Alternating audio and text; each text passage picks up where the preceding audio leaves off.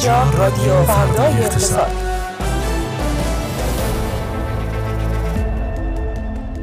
روزتون بخیر. در این ساعت به صورت زنده با شما ایم. از تهران خیابان الوند استودیوی فردا اقتصاد با رادیو فردا اقتصاد. خوش آمدید خانم ها آقایان. فردا اقتصاد امروز رو با من علی تسلیمی و من فاطمه رجبی. لطفا شنونده باشید. طرح شنگن خلیج فارس ویزای مشترک شش کشور عربی. پیروزی یک راستگرا در انتخابات آرژانتین کشف دو میدان جدید گازی در عربستان. هشدار آب و هوایی به مردم ایلان. هشدار سطح قرمز سازمان هواشناسی برای برخی استانها. افزایش سقف حقوق فقط برای مشاغل حساس و خاص. شناسایی و انهدام باند جعل مدارک دانشگاهی هر مدرک 150 میلیون تومان. رئیس جمهور فردا لایحه بودجه 1403 را تقدیم مجلس می کند حضور رئیس جمهور در وزارت نفت کاخ سفید به توافق برای آزادی و سرای تخت اختیار حماس نزدیکتر شده ایم.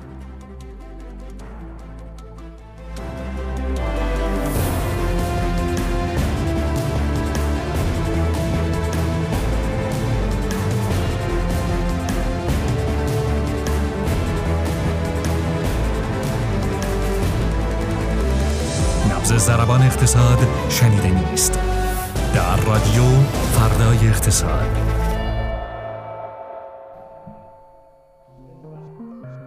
سلام بر شما خانم ها آقایان. خوش آمدید به 88 مین اپیزود از فصل دوم رادیو فردای اقتصاد که ما در 29 مین روز از آبان 402 مشغول ضبطش هستیم. بسیار خوش اومدید. خوشحالیم که در خدمتون هستیم. به مدت سی دقیقه با نگاهی به آخرین های بازارها گزارشی از اقتصاد کلان نگاهی به اکونومیست و البته مشروع سرخط هایی که فاطمه گفت همینک. شش کشور جنوب خلیج فارس درباره صدور ویزای مشترک گویا به توافق رسیدن این ویزای مشترک شامل شش کشور کویت، عربستان سعودی، بحرین، قطر، امارات و عمان. فاطمه از جزئیاتش به همون میگی؟ بعضیا میگن که این اتفاق می‌تونه منجر به بیشتر شدن اتحاد بشه برای این کشورها. حتی در نهایت ختم به یک پول مشترک بین این کشورها بشه یا حتی بتونن اتحادیه‌ای برای صادرات نفتشون تشکیل بدن بیشتر از اونچه که تا الان هست. اما گروه دیگه میگن که نه این در واقع ویزا ویزای مشترک نمی‌تونه چنین قدم بزرگی باشه. یا اگر خودش هم قدم بزرگی باشه اون یکی در واقع پیش بینی هایی که میشه اونقدر پیش بینی های بزرگی هست که با تعارض منافعی که در حال حاضر بین این کشورها وجود داره چندان تناسبی نداره. گفته میشه در واقع اینجور مواقع اختلافات بزرگی که بین عربستان مثلا و قطر هست رو پیش می‌کشن. بیشترینش همونه دیگه. آره و میگن که این کشورها نمی‌تونن که به اون سطح از اتحاد یعنی اون چه که مثلا حالا با اتحادیه اروپا مقایسه میشه برسن. ولی خب گروه همونایی که پیش بینی اتحاد بیشتر می‌کنن میگن که در اروپا هم تعارض منافع وجود داشته و اونقدر همه چی گل و بلبل نبود اما شد. آها بسیار عالی. جالبه. خب بریم سراغ خبر بعدی. وزیر انرژی عربستان سعودی اعلام کرده دو میدان جدید گازی در صحرای ربع الخالی کشف شده. با بله. حفاری های صورت گرفته از میدان گازی اکتشافی در الحیران روزانه سی میلیون فوت مکعب و از چاه اکتشافی میدان المحاکیک روزانه 850 هزار فوت مکعب گاز خارج شده. چیزی که می‌تونیم اضافه بکنیم به این خبر اینه که عربستان قبلتر گفته که به دنبال تولید روزانه 13 میلیون بشکه نفت که گفته تا سال 2027 این رو محقق می‌کنه خبرهایی که پی در پی از کشف میدانهای جدید نفتی میاد و همینطور افزایش تولید نفت نشون میده که گویا عربستان در این وعده خیلی مصر و ثابت قدم و با این میدانهای گازی جدید آیا جایگاه عربستان در جهان هم تغییر خواهد کرد در تولید این گاز؟ این میدان ها در واقع می‌تونن که واقعا ارتقا بدن جایگاه عربستان رو. اما قبلا هم ما اینجا خودمون برنامه داشتیم با حضور نسیم علیه اگر خاطرتون باشه که می‌گفت فاصله بین ایران و عربستان اونقدر زیاد هست که فعلا حالا در کوتاه مدت نتونیم چنین تهدیدی رو حس بکنیم. اما به هر حال قابل ذکر و مهمه. بسیار متشکرم. بریم سراغ خبر بعدی و اون این که امروز شدت بارش ها و احتمال وقوع سیل در استانهای ایلام، خوزستان، کرمانشاه، کردستان، چهار محال بختیاری، کهگیلی و بوی رحمت و بوشهر زیاد خواهد. بله اینطور که گفته شده بیشترین بارش های ایستگاه های هواشناسی تو کشور منطقه شبانه روز منتهی به پیش از ظهر امروز به ترتیب تو کرمانشاه 52 خوزستان 49 ایلام 43 و جوانرود 42 میلیمتر بوده. بارها گفته شده که آمادگی لازم برای چنین بارش های وجود نداره. با وجود اینکه خب از اون طرف گفته میشه کم آبیم کاش بارون بیاد کاش افزایش پیدا بکنه بارش ها اما حالا می‌بینیم که خب واقعا در عمل mal چنین آمادگی وجود نداره برای این کار.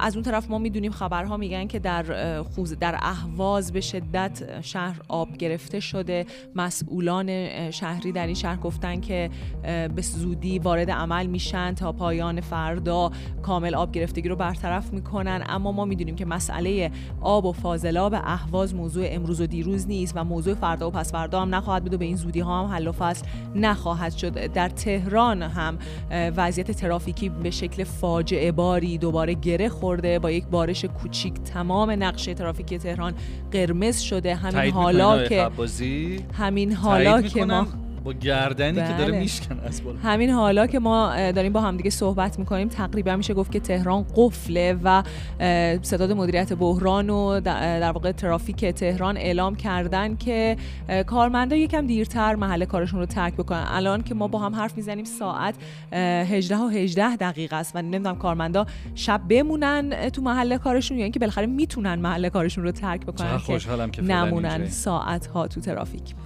خب بریم سراغ خبرهای بامزه شما. اولیش اینه که 500 نفر از کارمندان OpenAI استعفا دادن و مایکروسافت به خیلیشون گفته که بیاید اینجا. گویا آره بعد از اتفاقی که حالا خیلی ها اسمش رو کودتا در ChatGPT یا همون OpenAI اسم گذاشته بودن گویا 500 نفر از کارمنداشون گفتن که آقا ما نمی‌خوایم دیگه بعد اینجا از کار کنیم با این آقای سم آلتمن. و گویا که ایشون تشریف بردن مایکروسافت و مایکروسافت هم مایکروسافت و مایکروسافت هم به و مایکروسافت هم به اون کار به یه گروهی از کارمندان مستعفی گفته که آقا بیاین همینجا زیر دست آقای آلتمن کار بکنین. استرس نگیرین اصلا. ولی به حال در فضای تک این خبر مهمی محسوب می شده و خبر بعدی هم این که یک دستگاه لکسوس 15 میلیارد تومانی زیر خوراک دام ها یک دامداری در شیراز کشف آره تصاویرش خیلی جالبه. تو یعنی تصاویر ما دو نفر کارگر رو می‌بینیم که دارن یه سری خوراک دام رو اینجوری با بیل می‌کنن.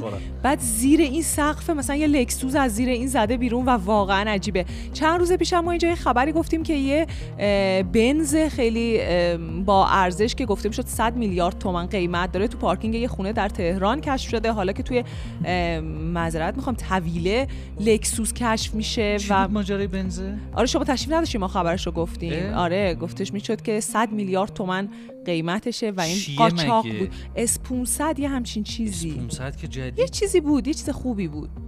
ولی به هر حال گفتن یعنی خود آره این ستاد مبارزه با قاچاق می‌گفت 100 میلیارد پولشه. چجوری پیداش کردن؟ نگفتن چه جوری و گفتن که حالا ردش رو زدن و بعدم پلاک یک خودروی دیگه روش پرچ شده بوده و الان هم که این لکسوزه رو از زیر خوراک دام در آوردن. واقعا هر روز داره خبرهای بامزه تری از قاچاق خود رو به داخل کشور می‌رسه. جالبه.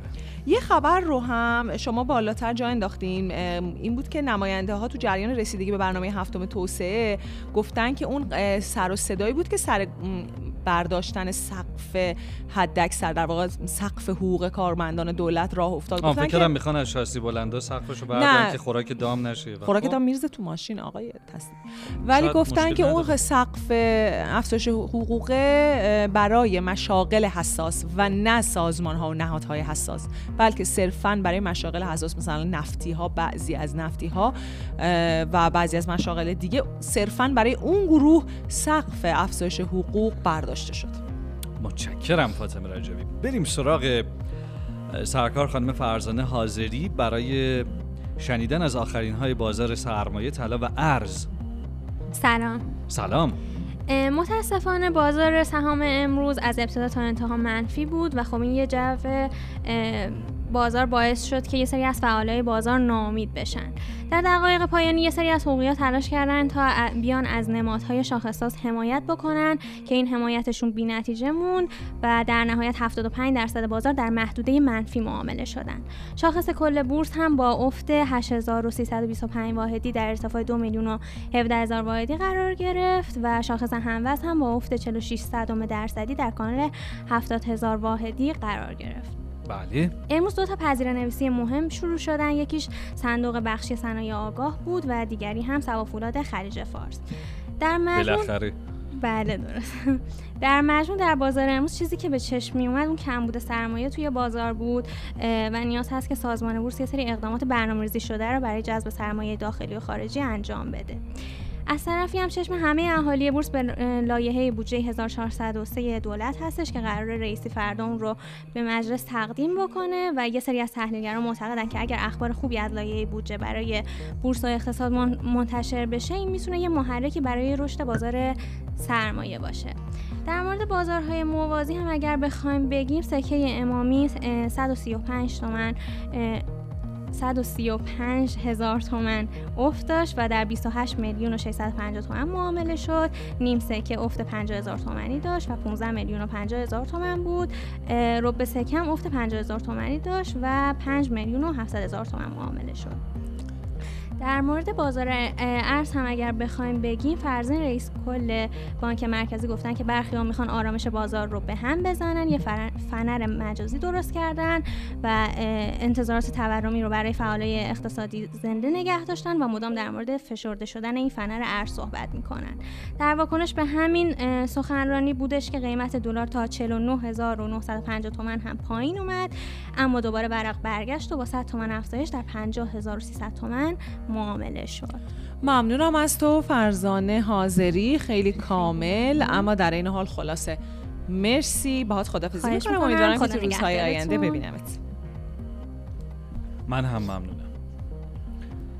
خب تا مجتبا نظری به ما بپیونده با گزارشش از اقتصاد کلان نگاهی داشته باشیم به ترند های مجازی فاطمه. بی اقراق امروز فضای مجازی چه؟ اون بخشش که در اختیار در واقع فعالان اقتصادی چه بخش عمومی و سایر مردم به طور کامل واقعا اینجوری می‌تونم بگم طور کامل که در اختیار ماجرای افزایش سن بازنشستگی بود. واکنش ها بسیار تند بود و بسیار چند بودی. خیلی ها می‌گفتن که افزایش سن بازنشستگی اصلا موضوعی نیست که مختص ایران باشه و ما نباید چه این واکنش نشون بدیم. در سرتاسر سر جهان با افزایش سن امید به زندگی و همینطور افزایش هزینه های صندوق های بازنشستگی و نوسانات اقتصادی که وجود داره خیلی از کشورها ناگزیر شدن که چه این تصمیمی بگیرن. اما در مقابل عده زیادی هم می‌گفتن که خب شاید در اون کشورها تازه حالا همون کشورها مثلا مثل فرانسه ما دیدیم که چه ولوا و در واقع اعتراضاتی شکل گرفت. اما شاید در کشورهای دیگه حداقل این سطح از ناکارآمدی در صندوق های بازنشستگی دیده نمیشه. برای همین خیلی از مردم اینجوریان که خب باشه ما اصلا به فرض دو سال بیشتر کار بکنیم. اما این دو سال بیشتر کار کردن ما قرار صرف چه چیزی بشه؟ صرف ادامه ناکارآمدی صرف ادامه اختلاس هایی که ما میشنویم در صندوق های بازنشستگی آموزش و پرورش و این طرف و اون طرف اتفاق افتاده. آیا قرار این صرف حیات خلوت دولت بودن صندوق های بازنشستگی بشه که هر وقت می‌خواد بهشون بدهکار باشه امتیازات دیگه ای بده ولی پولشون رو نده. دست بکنه تو جیبشون پول فلانی رو بده. یعنی مردم خیلی ها در شبکه های اجتماعی فضاشون این بود که باشه این دو سال اصلا دو سال که حالا بعضا ما می‌بینیم در مواردی تا پنج سال بوده. قرار افزایش پیدا بکنه چه تضمینی وجود داره که کار بکنه؟ اگه ده سال دیگه ما دیدیم دوباره با ادامه این رویه ها که چنین هم خواهد شد. دوباره وضعیت صندوق های بازنشستگی همینطوری بود اون اضافه کار ما در واقع باج و خراج اضافه ما بوده در جیب آقایون یا نه؟ و این دعواها در واقع خیلی بالا گرفت. برای من خیلی جالب بود که یه سری اومدن خیلی فنی بحث کردن. گفتن خیلی خب می‌خواید زیاد بکنید ما آماده ایم که برنامه های صندوق های بازنشستگی رو بشنویم که می‌خوان چیکار بکنن می‌خوان تو چه حوزه‌ای باز سرمایه گذاری بکنن می‌خوان چطور روششون رو تغییر بدن با این آورده اضافه ای که خواهند داشت. اصلا برنامه چیه؟ فقط برنامه اینه که مثلا ما اضافه بکنیم ببینیم چطور میشه. از اون طرف هم می‌دیدیم که خیلی های دیگه می‌گفتن که واقعا کم کم با صندوق های بازنشستگی خصوصی رو دوباره بهش برگردیم. مثلا صندوق بازنشستگی شهرداری که یه موقعی شکل گرفت و صندوق بازنشستگی فلان نهاد و مثلا فلان دستگاه دوباره باید اینجوری بشه. یا حتی خیلی از مردم گفتن بیاید خودمون برای خودمون صندوق بازنشستگی درست بکنیم. می‌گفتن که مثلا استارتاپ ها بیان برای خودشون صندوق بازنشستگی درست بکنن. یا اینکه اصلا خود کارمندا. مثلا بیان بگن آقا ما 50 نفر خودمون می‌خوایم صندوق بازنشستگی برای خودمون درست بکنیم. اما خیلی از طرف می‌گفتن که بیمه مثلا تامین اجتماعی کارگر واجبه. شما نمی‌تونی بیمه نکنی. حتی اگه خود کارگر بیاد اونجا بنویسه بگه من نمی‌خوام بیمه مثلا تامین اجتماعی داشته باشم. شما مجبور هستی که هم خودش هم شما در واقع این حق بیمه رو بپردازه. خلاصه که بحثا واقعا خیلی سنگین بود. از اون طرف ما می‌دیدیم که موضوع اضافه شدن ده یورویی به بلیت های سفرهای خارجی به عنوان عوارض توسعه فرودگاه های کشور خیلی داغ شد. خیلی ها گفتن خب پس اون عوارض خروجی که شما تا اون اندازه سنگینش کردین طی سالهای اخیر و گفتین که این قرار صرف توسعه فرودگاه ها بشه صرف بیشتر کردن زیرساخت های در واقع پروازهای هوایی در کشور بشه اون چه فرق این, این دوتا چرا چرا این دوباره اضافه شد؟ یعنی این چیه اون چیه؟ مگه همون عوارض یعنی ما در واقع پرواز که می‌کنیم همین پول در واقع 500 تومانی که باید بدیم رو پس برای چی ما میدیم؟ مگه این همون نیست؟ خلاصه که خیلی اینطوری بودن که واقعا دولتی که دائما دولت حالا مجموعه ای که شاید نتونیم فقط بگیم دولت مجموعه ای که با تورم و با هزار کار دیگه دستش رو در جیب مردم می‌کنه تعارف رو کنار گذاشته و دیگه با این دست اقدامات هم دوباره داره به همین کار ادامه میده بدون اینکه برنامه داشته باشه. یعنی آیا واقعا ما مثلا چند سال دیگه می‌بینیم که توسعه فرودگاه اتفاق خاصی درش افتاد؟ دیگه فرودگاه امام خمینی به زعم خود وزیر میراث فرهنگی و گردشگری مایه وهن و آبروریزی کشور ما دیگه نخواهد بود. یعنی ده سال دیگه. موضوع اینه که تغییری هم واقعا مردم نمی‌بینن. اینه که خلاصه خیلی دعواها سنگین بود در فضای مجازی. فرصت داشته باشیم. من یه چیز کوچولو هم بگم. یه کاربری تو توییتر نوشته بود که خیلی عجیبه. حفاری تونل متروی اسلام شهر تموم شده. براش مراسم گرفتن. چرا این مسخره بازی ها جمع نمیشه؟ یه تونل مترو درست کردید دیگه. تونل برای رسیدن به هسته زمین که نزدید. چه خبره واقعا؟ بعد پخش زنده هم کردید اینو از تلویزیون. باز پخش هم می‌کنید.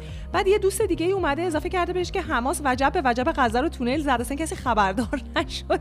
شما یه دونه تونل یعنی حتی مترو افتتاح نکنید تونلش فقط کندین. مراسم میگین و برنامه میگین و پخش زنده تلویزیونی و بازپخش و این به نظر من توییت با مزه اومد. بله. ما عادت داریم که بسیاری از مسئولین برای انجام وظایف عادیشون خبر می‌زنن آقا چند روز قبلم آقای تصویری آقا داری کارتو می‌کنی اصلا چند روز قبلم یه تصویری منتشر شد که گفته شد که در واقع یه میز بود با یه تلفن. یه روبان زده بودن این روبانه رو قیچی می‌کردی. بعد قضیهش چی بود؟ افتتاح اورژانس کار تو مناطق آزاد بود. گفتن این اورژانس کاره تماس مثلا مردم بگیرن. اصلا یه چیز واقعا یه میز بود با یه تلفن روبان قیچی اصلا واقعا بامزه بود. به هر حال برای خالی نبودن عریضه ها گاهی لازم دارن دیگه. حتما. حتما اینطور. حتما صلاحه. خانم رجعی بس.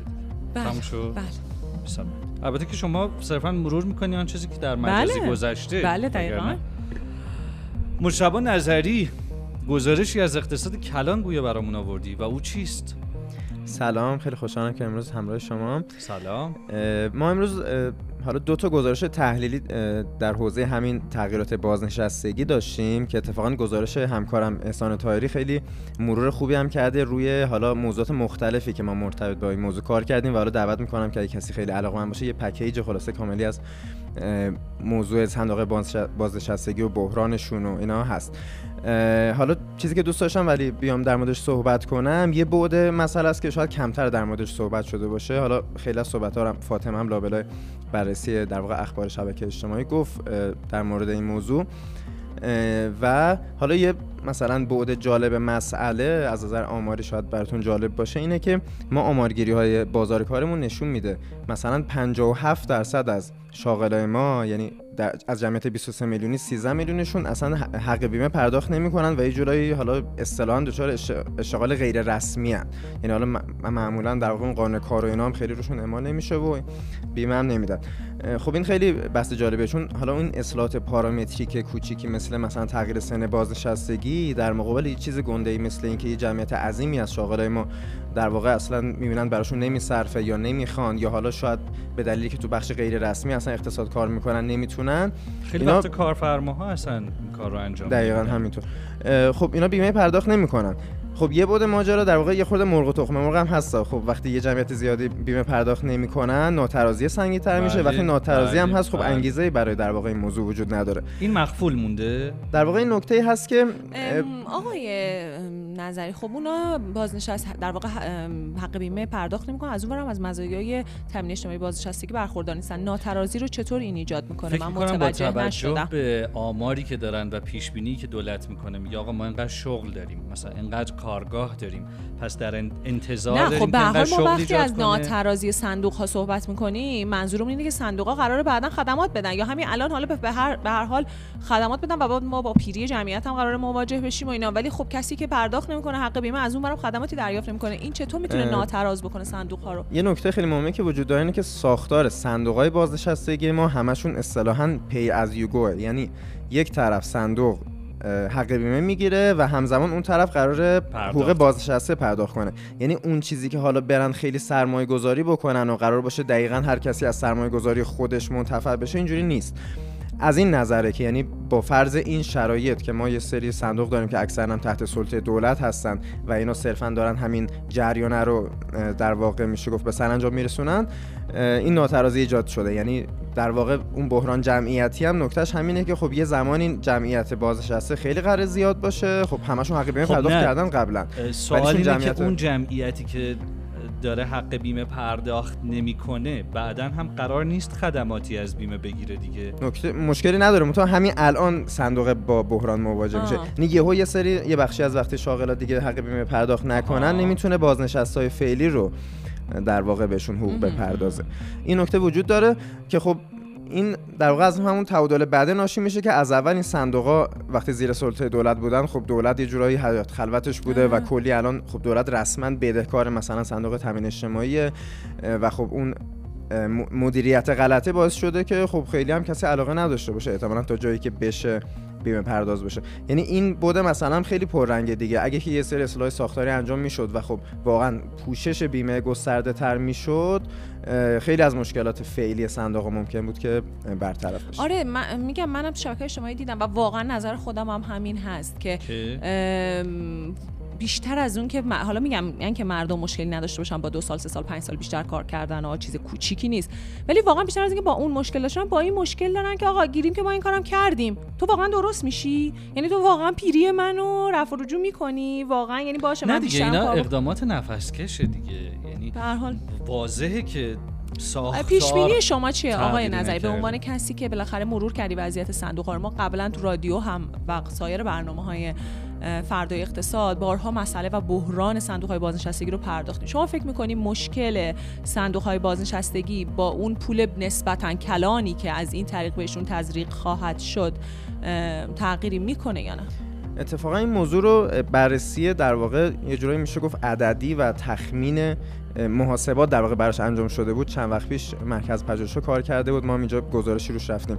در واقع اصلاحات پارامتریک مختلف همشون میشه گفت که در مقابل عمق بحران خیلی اثرشون چاه کمه دیگه یعنی آره یه مقدار دیرتر. مثلا صندوق تامین اجتماعی وارد تراز منفی میشه می‌دونی که حالا بقیه صندوق ها مثل صندوق بازنشستگی کشور و غیره که خب خیلی وقت اصلا. وضعشون خرابه و دولت اصلا از بودجه خودش سالانه داره در واقع حقوق بازنشسته میده که خب این در واقع نباید اینجوری می‌شد ولی تامین اجتماعی حالا به زودی قراره برسه. و خب حالا یه ذره تاخیر میندازه یه ذره عمق ولی خیلی عمق فاجعه بزرگتر از این حرفاست و. یه بحران واقعا بزرگه چند دهه پیش ای آی. می‌تونه بیاد به کمک؟ حالا پیرو بحثی که یه بار تو رادیو داشتیم. ما همه چی تا 4 5 سال دیگه. ما همه چی به ضررمون تموم میشه. آقای تصمیم اینجا. نه دیگه. چرا؟ ببین ای آی میاد. اصلا دیگه نیازی نداریم ما به اون قضیه همون شدن دست جمعیت. به طلا می‌زنی. این چی میگم اصلا دیگه دیگه. نیازی نیست قرار اون میاد کارا رو می‌کنه و تامین اجتماعی هم پولشو در میاره اگه شانس ما ما باید پول هزینه های بازنشستگی ای آی هم ما بدیم. ممنونم از تو مشابه مرسی نظری امیدوارم که روزهای آینده هم ببینیم به امید ای آی بریم سراغ مانی بشرزاد که ببینیم چه گزارشی برای ما از اکونومیست داره. 28 چهار دقیقه از آقای وقتمون خاویر رفته. اه، میلیت هم که رأی آورد. آره خیلی صبح پا شدم و چند نفر بهم زنگ زده میله بودن. تم. خیلی خوشش مال میومد مانیه؟ از خاویر میله. درسته حالا وقتایی که گزارش های مربوط به خاویر میله می‌خوند یک کمی مثلا یه سیسه اینکه آره بابا اینم دخلا تندروی هایی داره و اینا من اکونومیست. می‌گفتم من ولی خودمو همون حس می‌کردم که بعدش هم نمیاد از این که بالاخره لیبرتاریان هست و آره دیگه آره. آره این یه مقدمه ای از خاور میلی بگیم بعد بریم سراغ اکونومیست. صبح پاشم دو سه نفر از دوستام زنگ زده بودن. گفتم چی شده؟ بعد می‌گفتن که این انتخاب شده. باورم- آره. نمیشه. زنگ زدم مانی بگو چی شد مانی. خاویر آورد. مانی بگو چی شد. باور کن از شاید مردم آرژانتین بشنون که یک نفر یا بیشتر از یک نفر در ایران مثلا از شنیدن خبری مربوط به ریاست جمهوری کشور اونا اینطور مثلا نه بعد جوونه این است. به هم زنگ به درختاشون نمیمونه. مثلا واقعا عجیب. جالبه خوبه یه که خبر- راجع به خاویر حرف می‌زنیم یه خبر کوتاه هم که هست بازار بیت کوین 3 درصد رفت بالا زمانی که خبر انتخاب شدن میلی اعلام شد. بله. که این نکته جالبیه. بریم سراغ اکونومیست. اکونومیست یکی از مقاله هاش اینه جوانان چگونه باید سرمایه گذاری کنند؟ درس های جالب و ساده گفته در مورد اینکه به عنوان کسی که تازه وارد بازار کار شده یا مثلا 20 سالشه 30 سالشه به دردت به درد کنه؟ ایرانی هم می‌خوره این توصیه یا؟ من خوندم و دیدم به درد هم می‌خوره گفتم. یعنی اگه. صرفا برای آمریکا گفتم که. یه عده همین الان با روی کرده ناامیدانه برخورد نکنن. ای بابا این که مال جوونه ما کاغذ نیست. خودکاراتون رو ورد. خب اولین بحثی که گفته اینه که بازارها خوب با این نسل کنار نیومدن. این دیگه خود جوانای ایرانیه. میگه بازارها با این نسل نه خوب کنار نیومدن. و- حالا میگه اما شاید خودشون بتونن خوب کنار بیان. یعنی این نسلشون شاید بتونه از این ناهماهنگی بازارها بتونه استفاده ای بکنه. اول از همه درسای کلاسیک رو دوره می‌کنه.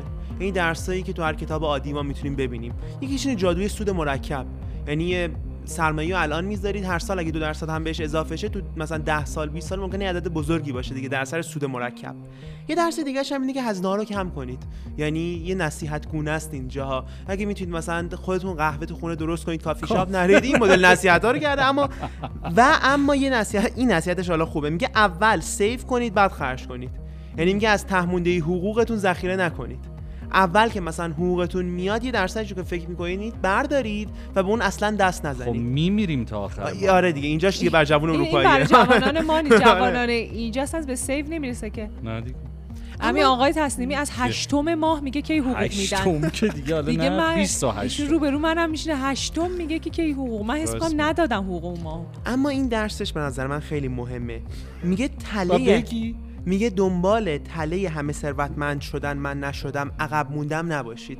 یعنی میاد میگه یه زمانهایی که یه سودهای. خیلی زیادی یه سری بازارها میدن شما فقط داستانهای موفقیت رو میشنوید. یعنی فلانی مثلا سرمش یه میلیون بود شد مثلا 100 میلیون. میگه این مدل داستانها رو که میشنوید دنبال سود یک شبه نباشید. دقیقاً. و این میگه که از مهمترین تله هایی که بیشتر از اینکه شما رو یک, س- یک شب ثروتمند کنه یک شبه بدبخت می‌کنه. و اگه مثلا یه برنده وجود داره ده تا بازنده وجود داره. که اصلا تو قصه اونو نشنید دقیقا قصه و اصلا قصهشون رو نمیگن. مدیا واسه جذاب داستان موفقیت. بله. یعنی یکی یکی بیاد بگه تو اینستاگرام من تو یه روز مثلا اینقدر سود کردم. بله. اما کسی نمیاد مثلا واسه جذاب نیست لایک کنه. مثلا خب من مثلا امروز 5 درصد ضرر کردم. کسی اصلا اهمیت نمیده. مثلا جالب فاطمه. رجبی که گاهی ممکنه قصه بدبختی من مثلا بگه. خب. این اولین بحثشه. دومین بحثش اینه که شما مثل خانوادهتون قرار نیست سود کنید. یعنی اگه خانوادهتون مثلا تو 20 سالگی تو 30 سالگی یه خونه داشته می‌تونست تأمین هزینه یک خانواده سه نفره رو مثلا انجام بده شما نمی‌تونید. یه کنار ناراحت- با کنار. بیاید با این وضعیت بپذیر. آره. و بحث دیگه اینه عصر طلایی رو به پایانه. عجب. منظورش عصر طلایی چیه؟ 2008 تا 2023 به سه دلیل.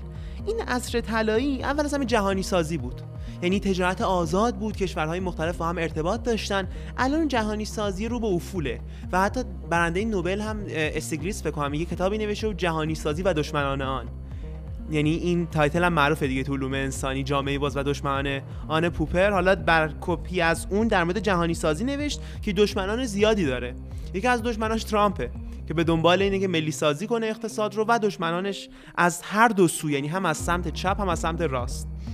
دومین اتفاق تورمه. می‌دونی 2008 تا 2020 سال ایران رو ما نمی‌تونیم بگیم کشورهای اروپایی و آمریکایی تورم‌های پایینی داشتن. اما اون عصر تورم‌های پایین رو به پایانه و تورم‌های بالا رو ما باید باش کنار بیایم. سومین بحثش هم نرخ بهره پایینه.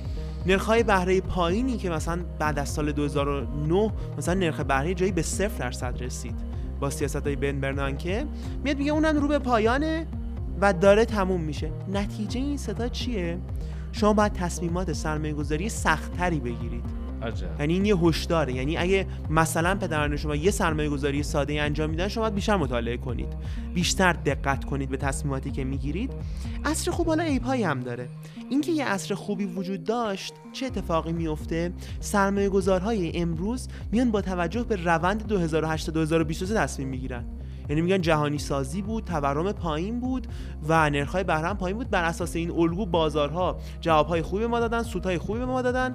برای همین برای این اساس ما سرمایه گذاری می‌کنیم. در حالی که میگه آقا این برای اون دوره خوب بود گذشت تموم شد. الان بر اساس اون الگو تو نباید سرمایه گذاری کنی. بر اساس یکم دید بدبینانه تر باید سرمایه گذاری کنه کنی. دومی هم اینه که پول برای بازنشستگی کمتر کنار می‌ذارن. یعنی صرفا به یه صندوقی مثلا فرووان اتکا می‌کنن که بحث الان هم بود داشتم میشتم بله. و به این اعتماد می‌کنن و میگه خب صندوق بازنشستگی مثل قبل عملکردش رو نخواهد داشت و بعد به فکر سرمایه گذاری دیگه ای باشن که این برای ما خیلی ملموس تره. مثال نمی‌زنه. نه اینجا مثال نمی‌زنه ولی کاش می‌زنه آره می‌زد بهتر بود. اما حالا آمارهای جالبی هم آورده. میاد میگه 7 میلیون account ونگارد رو تحلیل, تحلیل کرده. ونگارد یکی از بزرگترین شرکت های سرمایه گذاری دنیاست که چند تریلیون دلار- سرمایه داره. فکر کنم 3 تریلیون. و account هاشو یه تحقیقی کرده بین الگوهای سرمایه گذاری نسل های مختلف. و دیده نسل Z که میشه من این نسل خیلی cash دستش نگه میداره پول نقد. واقعا اینطوری؟ من خودم نه خیلی بیش دوست دارم سرمایه گذاری کردن اما میگه پول نقد خیلی علاقه داره و میاد میگه خب این میل به پول نقد یه خطر بزرگی داره که هممون هم حس کردیم تو خطر تورم. یعنی میگه بیشتر بعد این پول نقد رو یکم بذاره کنار و بیشتر سرمایه گذاری کنه. یه الگوی رفتار جالبی اما هست بین نسل ما. میاد میگه نسلی هستن که سرمایه گذاری اخلاقی واسهشون مهمه. یعنی اگه بدونن یک شرکتی که دارن سرمایه گذاری می‌کنن محیط مثلا زیست و محیط زیست و. ارزش. آفرینه به نحوی. دقیقا. اگه ارزش آفرین نیست یا مثلا به محیط زیست ضربه می‌زنه سرمایه گذاری نمی‌کنن. حتی اگه سودآور باشه. که میاد میگه این اتفاق خوبیه اما بازار واسش مهم نیست. یعنی بازار خیلی اهمیت نمیده. شما به محیط زیست اهمیت می‌دید یا نه. میاد میگه این رفتار خوبشون ممکنه تو بازار به نفعشون نباشه. سود خوبی ارائه نده بهشون. این بود گزارش اکونومیست. خیلی جذاب بود. بله. از ما که گذشت ما جان شما گوش کن. خب وقت خداحافظی است. ممنون که امروز هم اه، همراه رادیو فردا اقتصاد بودید. فردا با اپیزود 89 هم همراه شما خواهیم بود.